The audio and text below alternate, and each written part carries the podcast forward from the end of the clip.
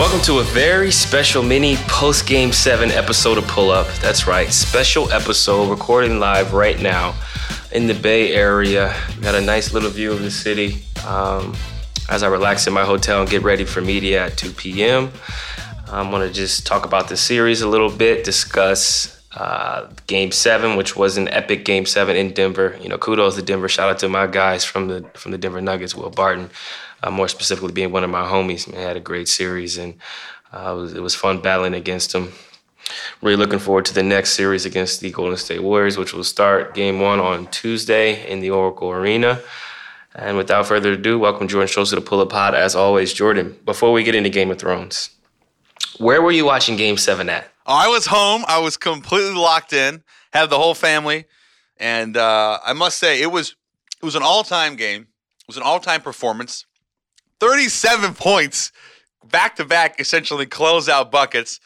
CJ, it is such a pleasure to get on get on the line with you today. You know, I I said you can hear the excitement in my voice. I sound like like a maniac, but um, you know, I said before we started recording, it was you know that game. It was like a it was like a great bottle of Oregon Pinot. It just kept getting better and better, and really the whole series. Uh, you went for 30 in Game Six, 37 in Game Seven. Um, take us through your mindset. See, going into last night. Obviously, we had talked some about you know you you approaching it the same, but you know what? Why were you so successful last night? And um, just give us a sense of your emotions going through such a really an emotional game, a turbulent game, and, and playing for your season. Yeah, I think that just my preparation, you know, heading into the game. It's been consistent. It's been the same. You know, breaking down film. You know, figuring out areas I can attack and how I can be successful. I think the mindset of, you know, not settling for too many jumpers early uh, was was prevalent in my attack. You know, the way I you know tried to get to the basket, try to get to my floaters. I took a couple mid range shots, but I was very um, persistent with my approach and the way I attack, trying to get trying to get to the lane, trying to get off floaters, um, trying to make the bigs work on every possession, understanding that it's a game seven. And for one, maybe I can get them in foul trouble, but for two, just a, a higher percentage shot and just wanted to make sure that I wasn't settling early on because uh, as John Yim, our video coordinator, told me, you know, a lot of guys are going to be tight because it's a game seven. So make sure you attack and kind of establish, you know, your imprint on the game early. And uh, my brother, we talk all the time. We break down the film, and he was just telling me that no, no one can stay in front of you. So just make sure you don't bail them out. He's like, don't bail them out. Don't make it easy on them. Go get what you want every play. So I tried to shoot as, as little threes as possible. I tried to get to the cup early and, and just stay aggressive. But I think it just really came down to my demeanor and mindset. Empty the clip, you know, leave nothing out there. I don't want to have any regrets when I go home. When I go home, I want to say I did everything in my power. I prepared the best way I could. I got as much sleep as possible. I watched Netflix like I normally do. I got stretched. I did everything in my power, and I left all my bullets out there on on the court and didn't bring anything home. Oh, you certainly did. I, that, you actually uh, you only took three threes, which was your fewest in the series, and also it's you know you're obviously someone that will consistently take eight, nine, ten threes a game. And I, I, I like that approach. It was very clear early on that you weren't going to settle. Uh, you had that great split of uh, Jokic. I, I, I posted it, and, and, it was the play of the game for me. Even even sweeter than the pull up in some ways because I didn't know how you split that, but that that really that play encompassed uh, embodied your entire game plan of attacking, and it was cool to me to see how Dame let you let you work. I mean, we talked in after Game Five of Oklahoma City where you were like Dame had it working really the, the whole series. Uh, you know, he was putting the stamp on it. Well, this series you had it working, especially in Games Five and or Game Six and Seven, and and he was clearly saying, you know what, I'm going to let C do his thing, and he missed. I think his first 11 to 12 shots last night, and yet he was extremely comfortable letting you attack. Yeah, we talked before the game, and it was just more about putting our stamp on this game and, and figuring out a way to win any means necessary. And uh, it's funny, before the game, we talked about a legacy, you know, being able to leave a legacy, being one of the first teams uh, to make it you know, to the conference finals. We've talked about this for years, and to have a chance, you know, one game on the road is all we could have asked for. And I said it before: if you could, if you would have told us that we had to win one game on the road in a game seven to get to the conference finals, I would have told you I'll take it. I'll take it uh, seven days a week because I like our mentality, I like our mindset, and I like our approach. And as the game got closer, and even when we were down 17, we felt like it was a very long game and we had a chance to to come back. We just had to get stops. We had to take care of the ball and get stops. We only had four turnovers the entire game. And after the first quarter, we held them to 19 points, 24 points, and 24 points. So we held them under 100. Guys did a great job of defending. Aminu, when he was in there, Harkless, Enes played 40 minutes uh, during a fast. Zach Collins, 23 minutes. Meyers gave us seven big minutes off the bench. Seth was great. Evan Turner, you know, played his best game of the series, and Rodney before he went out, he gave us 20 strong minutes, and I think everybody was able to, to do different things. But Dame deferring and and empowering me to to be aggressive and understanding that I had the hot hand is just the epitome of, of good leadership. You know, showing that you know he's willing to do whatever it takes to win, and we're we're the first team in, in 19 years to to get to the conference finals and it's a special group because we only shot 40% from the field and we only shot 4 for 4 for 26 from 3 so that kind of shows you you know how the game was going so when we, when I was watching early uh, and it was clear that you know, Dame was unable to find a rhythm. You know, some of his step backs into the quarter, uh, just wasn't able to get into it. I, I kept saying, you know, this is okay because this is just going to mean CJ is going to understand that he's going to have to take, you know, more onus upon himself, and he'll he'll be fine with that. And eventually, I, I just kept saying, eventually Dame's going to make shots. But if CJ is comfortable, which he will be, then the whole team's going to be comfortable. And you know, you, it's basically like obviously you and Dame are the two stars of the team. But as Coach Stotts said afterward, he said CJ does it one way, Dame does it another. On a night where Dame struggled shooting, CJ came up big. That's being part of a team, and that's to your point. See, whether it was Enes, whether whether it was Zach Hood with a playoff career high 25 in Game Six, uh, ET last night making huge free throws. You know, um, it's just it's an incredible statement about your team that is continually finding ways to evolve and pick each other up, even when certain guys, certain stars like Dame in Game Seven, didn't necessarily have their best game. Yeah, this is the epitome of team, and Next man up mentality, always being ready to play. You know, you look at the season, you know, the underlying themes. Mr. Allen passes away uh, a few days before the season starts. Jusuf Nurkic, our big fella, and you know one of the heart and souls of our team, he goes down with a brutal leg injury just before the playoffs. John Yim gets in a car accident right after we close out the series against the Oklahoma City Thunder. So we've gone through a lot this season, and it's continued to build us and make us stronger. And getting swept last year, I think that's definitely you know, help build better character, help build a better appreciation, understanding of what it takes to win games. And there's a thin line between winning and losing. You're talking about small possessions here or there, a missed box out, a turnover, not understanding a play call, defensive lapses, uh, not switching at the proper time during a screen, making the extra pass. Those little things are the difference between, you know, a game seven winning, a game seven victory, or winning a series in four or five games. Did you notice that as you guys started to whittle away at that lead, that was 17 pretty early, did you feel like Denver was getting tight? Were they uh, deferring too much? Like what, what were they doing differently? How were you dictating to them what you wanted the game to feel like. Yeah, we talked about it before the game. We said once we force this game seven, the pressure is going to be on them. They're on their home floor. They know the percentages. They'll be aware of the statistics. They'll be favored, and it'll mess with you if the game's close. I said anybody is capable of pulling away once they have a lead. It's easy to make shots when you're right. up seven points, you're up ten points. It's hard to make shots when each possession is magnified. When you blow a lead, when you go up from up 15 to down two up 15, up 12 to up three, and that possession really matters. That's when you really see what the other team is made of. And we just felt like if we could keep the game close, we could take it from them down the stretch because of our confidence, because of our ability to execute. And I felt like I could try to manipulate the defense in my favor more times than not and get a quality shot. So for us, it was simple. You know, we're down 17 right now. Let's get it down to 10 before the half. We didn't get it down to 10, but we knew that coming out in the third quarter, that would be the biggest quarter of the game. The first five minutes, how we responded. And once we got it to about five or six, we knew we had them. We were like, it's a two possession game right now. All we have to do is guard. If we can get stops, then we can get out and run, and we don't have to set up in the half court offense, and it'll make the game easier. And I think as the game progressed, we did that um, credit our defense, man. I think that was the biggest thing. They missed some open shots, shots, but we made it very difficult on them. They end up going two for 19 from three. Uh, we had a poor shooting night, but they had an even more poor shooting night, shooting 37% from the field and 71 from the line. And uh, a Joker is a problem. He's a monster. My hat goes off to him. He had an incredible series. I heard he took responsibility for the loss, but you're talking about a guy who who had one of the the best best playoff series and playoff performances I've seen, especially from a guy in his first year, uh, damn near averaged a triple double. He put up 29 13 in an elimination game. And I know he'll be down himself for missing those free throws, but he's a serious problem. Murray, they all have a bright future. Uh, Millsap's great. And Gary Harris did a tremendous, tremendous job as well, as well as uh, my guy Mason Plumlee, Will Barton goes down the line. But I think they got a great team. They're young. Their future is extremely, extremely bright. So yeah, I mean they average 111 points a game. Uh, you held them to 96. You mentioned the three point shooting under 11 percent.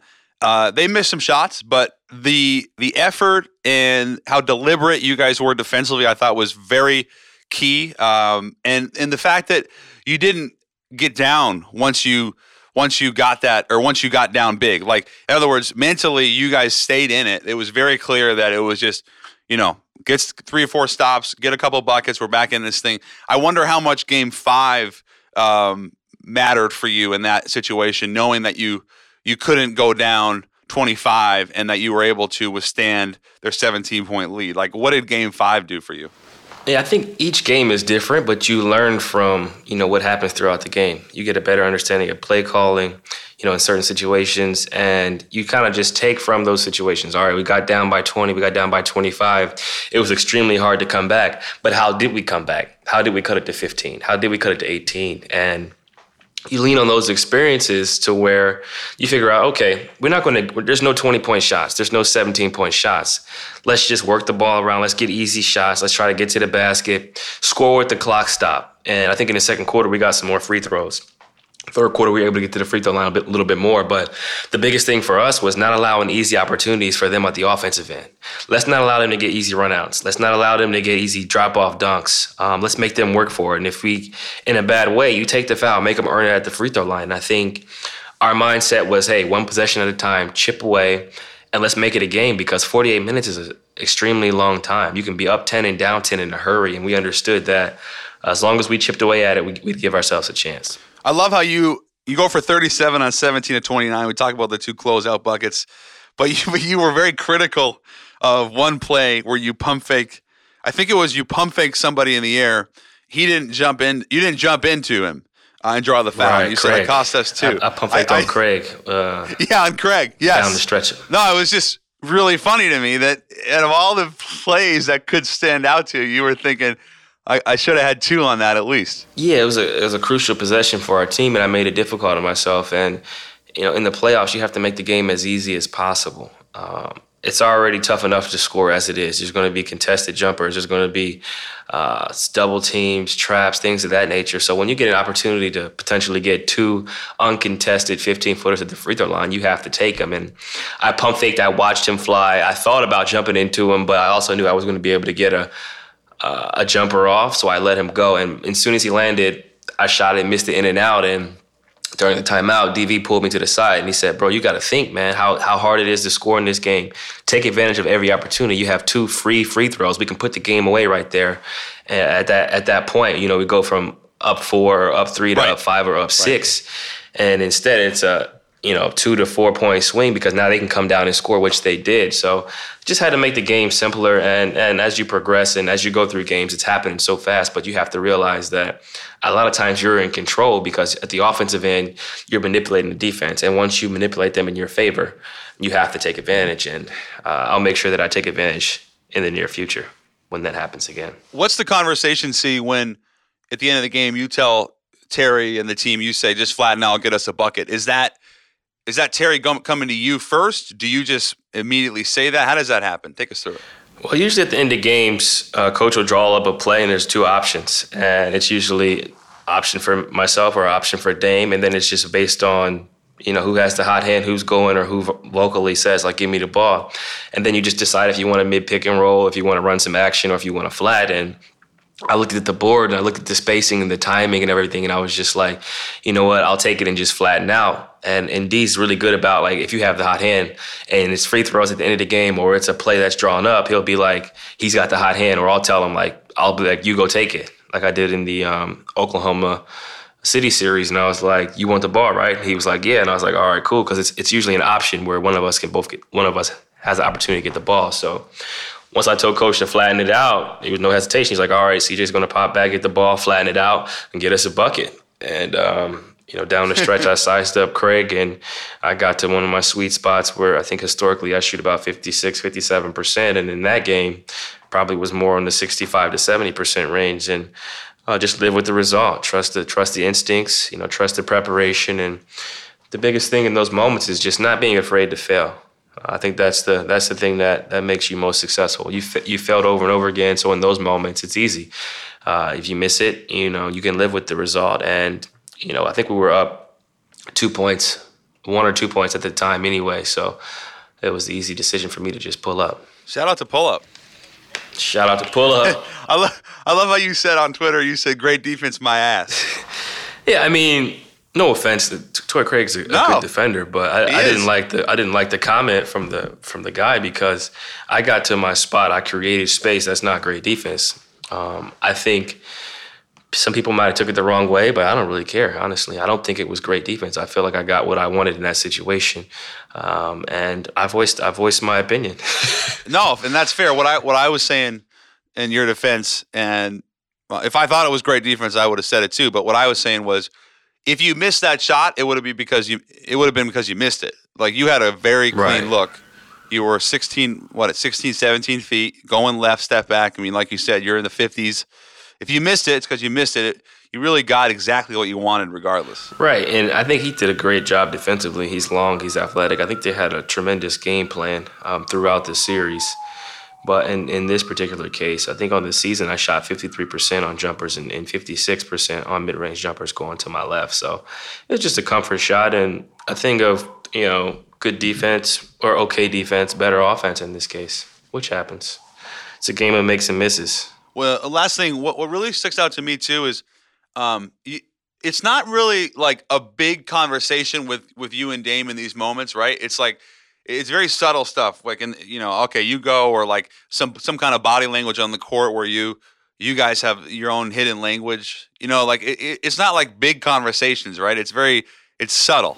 Yeah, it's quick. I mean, sometimes it's just eye contact, or we'll line up, and I'll just read his body language or see, you know, which way he's facing, and I kind of just go from there. And sometimes we just voice it. Like if I see the helps on the right side, I'll tell, I'll be yelling, go left, go left, go left, because there's more help on the right side, or vice versa, just to give him a better understanding. Because his perspective is, you know, looking at the court from his angle. I have a different type of angle to where I can maybe be helpful or beneficial uh, to where he should attack or where he, sh- he should go to the open side of the court. Yeah. Um, well, you you certainly got your wish of playing in prime time. Now you got the two-time defending champs. what? How how do you shift from Denver, Denver, Denver, seven games to a completely new animal, an absolute monster in the Warriors? Yeah, it's completely different series, completely different opponent. Obviously, these are the defending champs, and they're the defending champs for a reason. They run a different type of offense. Obviously, we go from having to guard the Joker to having to guard Steph and Klay and KD whenever he gets back. Uh, you go from, you know, Paul Millsap being the main helper to Draymond Green being the main helper. You go from being guarded by Torrey Craig and Gary Harris to Klay, Iguodala, and whoever else they may throw at you. So it's a different different animal and a different beast, obviously. But uh, it's a, it's another challenge that you look forward to having. Obviously, both teams don't have a lot of preparation. They found out we were playing them last night after our game, and we we knew that if we won, we were going to be playing them. So I'm sure, from a preparation standpoint, our video coordinators and, and staff had already been in position to kind of capture clips. But in the playoffs, it just comes down to X's and O's and execution more so than anything else. The Warriors aren't going to run a lot of plays. They're going to run a lot of misdirection out of timeouts and late clock situations, but most of it's going to be mid pick and roll. It's going to be pin downs and flares and things of that nature for Klay and Steph, and a lot of transition. So you have to guard the three point line, get back in transition, and make it as difficult as possible on them. How is that different than from Denver, a team that obviously shoots a lot of threes? Um, at the same time, they have Jokic who can initiate the offense, whereas Golden State doesn't I mean, Bogut will do some of that stuff, but they don't have a big man like that. So, what what are some of the differences in guarding? Uh, less pin downs. I mean, less handoffs. The Denver Nuggets are big on handoffs, and the Warriors are, are more so big on pitches, away screens, mid pick and rolls, and Draymond's the guy in the middle who kind of makes a lot of the decisions. And the, the similarities are that Draymond initiates the offense a lot of times. Steph plays the point guard position, but he's also off ball, constantly passing it and moving and kind of relocating and figuring out other ways to to be involved in the offense off the ball. So those guys are constantly screening and they have that that veteran presence and leadership understanding of sacrifice. So they give up good shots for great shots. And and that's a reason why they're successful. You know they're all unselfish. They've all you know given given themselves up for the betterment of the team. And it's paid dividends and you've seen the execution down the stretch of games you know. If it's a close game chances are they're battle tested. They know what they want to run, and they just they just live or die with makes and misses. You know, like like the goals, the Golden uh, the Golden Rockets, the Golden State Warrior Rockets series in a game where the Rockets won one game four. KD had a look from three, and Steph had a look from three, and they just end up missing. Yep. Them. Make or miss league. They make those shots. The game goes in overtime, and we're potentially looking at a Warriors win in five. And if that's the case, then KD not being out for potentially two games at least. Exactly, it's crazy. You know the thin you know, the thin line. It of, is crazy. Super thin line of wins and losses. Yeah, um, I mean, I, I, I think there's no question that that the KD KD being out impacts the series in a massive way. Uh, just knowing him, he is going to do everything possible to get back. Uh, I, I, talked to him a little bit. Um, he is completely locked in to trying to get back into the series. At the same time, um, let's say he misses two games, like the report. That means you get two games in in Golden State, sans KD, and then you potentially come home and have KD back in the lineup. Do, do is there a massive game plan shift when he's in there, or do you just because it's the Warriors and they have so many weapons, um, there's not that big of a shift? It's definitely a shift. You're talking about arguably the best player in NBA right now. Um, in terms of his versatility, offensively, defensively, what he does, his impact on the game. The Warriors players would tell you he makes the game easier for them. They have to be more focused, they have to be more locked in because that's a seven footer who can go get you a bucket anywhere on the court whenever he feels like it. And they don't have that luxury without him. With him, they have the luxury of having some of the greatest shooters ever play, some of the greatest IQ basketball players ever play. Uh, super role player in Iguodala who's capable of knocking down five threes in an elimination game. He's capable of guarding your best player for 40 minutes. And I think that's that's something that's hard to prepare for. But um, as the saying goes, you adjust game by game. So I'm sure game one and game two will be completely different. And then when we go home for game three and four, that'll be completely different as well, whether KD plays or not. The approach will be different. There'll be some tweaks in the game plan, some tweaks in how we go about executing certain coverages. And I'm sure they'll make some adjustments as well. But um, it, it's hard to kind of prepare for KD because of his versatility and ability to, to dominate the game on both ends of the court. Because he's so good. He impacts the game every way, and he makes the game easier for them, that's for sure. But they're still, I mean, you've seen what they did to the Rockets without him in yeah. in Houston. They're still a very good team with championship pedigree. Like they're not going to miss a beat. They'll be a different team, but they're still very capable of doing the things they did with him. Yeah. Also, he protects the rim. I mean, we people forget about like he is, and he's he can switch anything. So he's defensively. There's a lot of problems that he can he can pose as well. On, on that on that note, with with Klay guarding you, obviously we're talking about you know one of the really really great two way players that has um, has a great track record for for guarding big time scorers. CJ, um, what's the difference from him and Gary? Obviously, Klay's bigger, but Gary was very good defensively, and you certainly got what you wanted in that series. So, what are some of the differences? Um, I think they're both extremely good defenders. Obviously, Klay's been in the league a little bit longer. Um, I think he's a smart defender. He has good length. Uh, he shuffles well laterally. He's not going to really gamble, and he has good hands on the way up um, in terms of trying to get his hand on the ball, get strips, and, and things of that nature. But um, I'll have to break down the film. I think the biggest thing for me is just being aggressive. You know, figure out my angles and, and plans of attack, and uh, go out there and, and and you know put the gas, put the pedal to the metal, make the best offense. The best defense is offense, and the best offense is defense. So make sure I'm I'm attacking and making them work because those are offensive minded players as well. Even though he's a two way player, his his legs are everything. He has to be able to get into his shot. He has to be able to move off screen. So the more he has to work defensively, uh, the harder it will be for him to be productive on the offensive end. I looked this up, and it shouldn't surprise me, but it kind I guess it didn't surprise me. It just it speaks to your game in the mid range uh, of the of the players who attempted more than 150 mid range pull ups this season. Again, shout out to pull up. You ranked third in effective field goal percentage behind Kevin Durant and JJ Redick, and you're 52%. That is over 14 percentage points better than the average shooter. So you know we talk about the three. You only took three in in Game Seven, but the mid range for you, see, continues to be, uh, you know, your your your go to weapon, your ability to get to your spots. Um, does does your does your outlook going into Golden State change at all? The the quality of looks that you'll get, the type of looks that you'll get. Do you still anticipate? Let me get to my mid range spots and let that set everything up.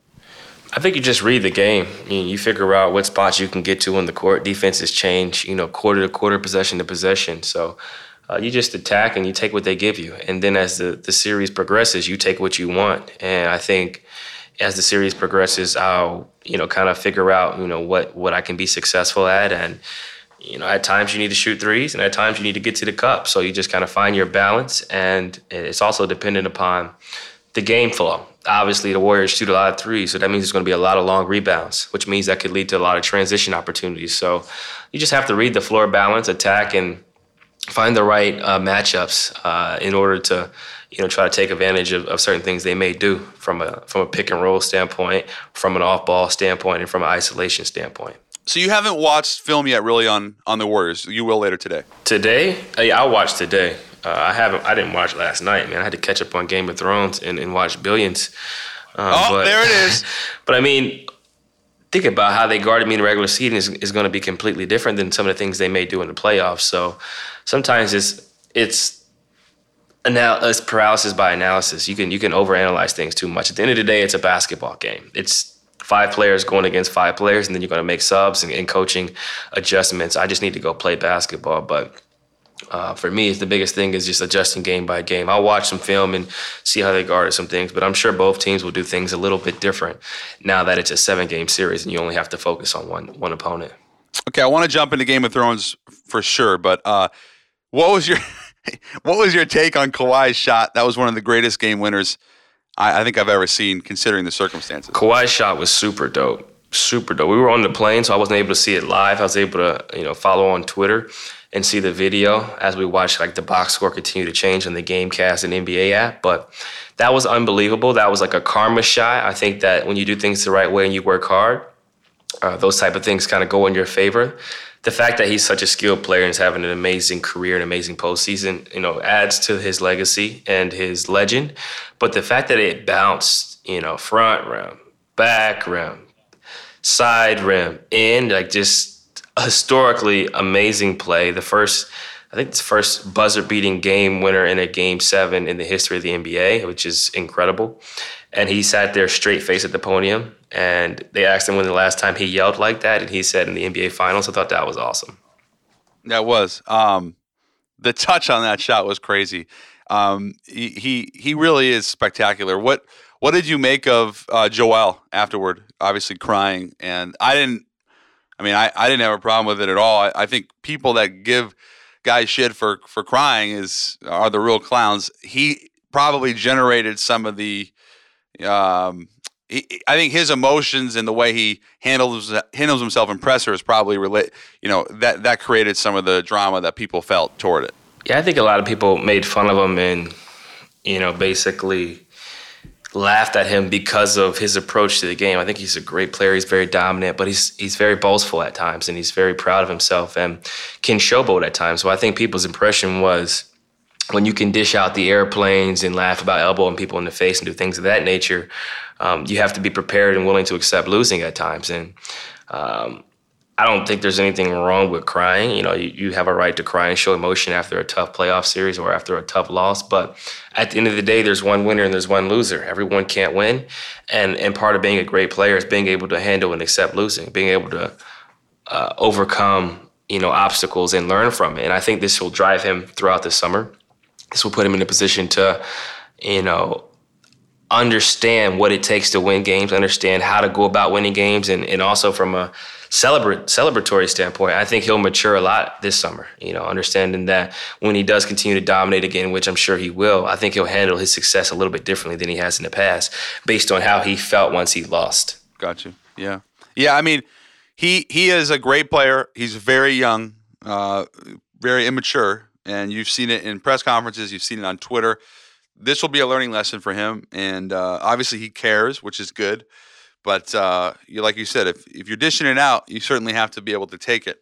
Um, this is a professional transition here. Cersei did not be well. She was unable to take it. She was unable to take it.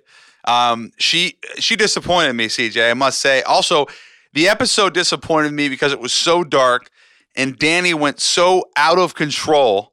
She became a murderous maniac on a dragon. I, I didn't like the, all these. Spoiler alert for those who didn't watch. Yeah, and so it's too late.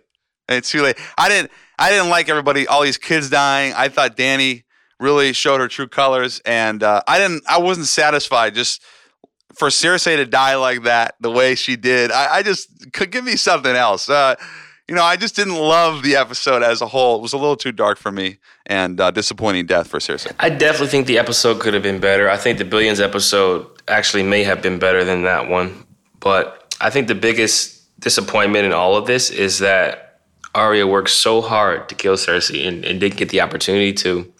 I think the Hound and the brother, their fight scene was pretty dope, and it's sad how they both went out. You know, essentially, you know, the Hound killing his brother in that fashion while committing suicide, basically off the building and into the fire from the dragon. And I think that, That the cliffhanger or the thing we have to really worry about now is how angry Jon Snow was that Dany refused to allow them to surrender. She refused to allow them to surrender, rubbed it in to the point where Snow was literally killing his own men to stop them from from raping and, and mm-hmm. just essentially Yeah. destroying the village. He start he began killing his own men. So moral of the story is that not only is Snow mad at Dany, but he's going to be mad at Grey Worm, which in turn means Grey Worm, who's a hired assassin, is going to be mad at Snow now. And you have Arya, who's pissed because although she despised the Hound, she loved him secretly. So she's going to want to get revenge for the Hound and for that city because she was so sad to see all those people, innocent people, uh, being burned alive. Oh, it was it was brutal. I mean, I don't want to get into the specifics because I actually got a little emotional. And my wife said last night as we were watching, she said, "Grey Worm and uh, Grey Worm and Daenerys are fighting out of anger, whereas Jon is, you know, there's still empathy there, and he didn't want to fight anymore. They surrendered. They dropped their swords. You know, he was done, and yet Dany just, well, she went crazy. Yeah, they threw their swords down and they still slaughtered them, which is cr- so low.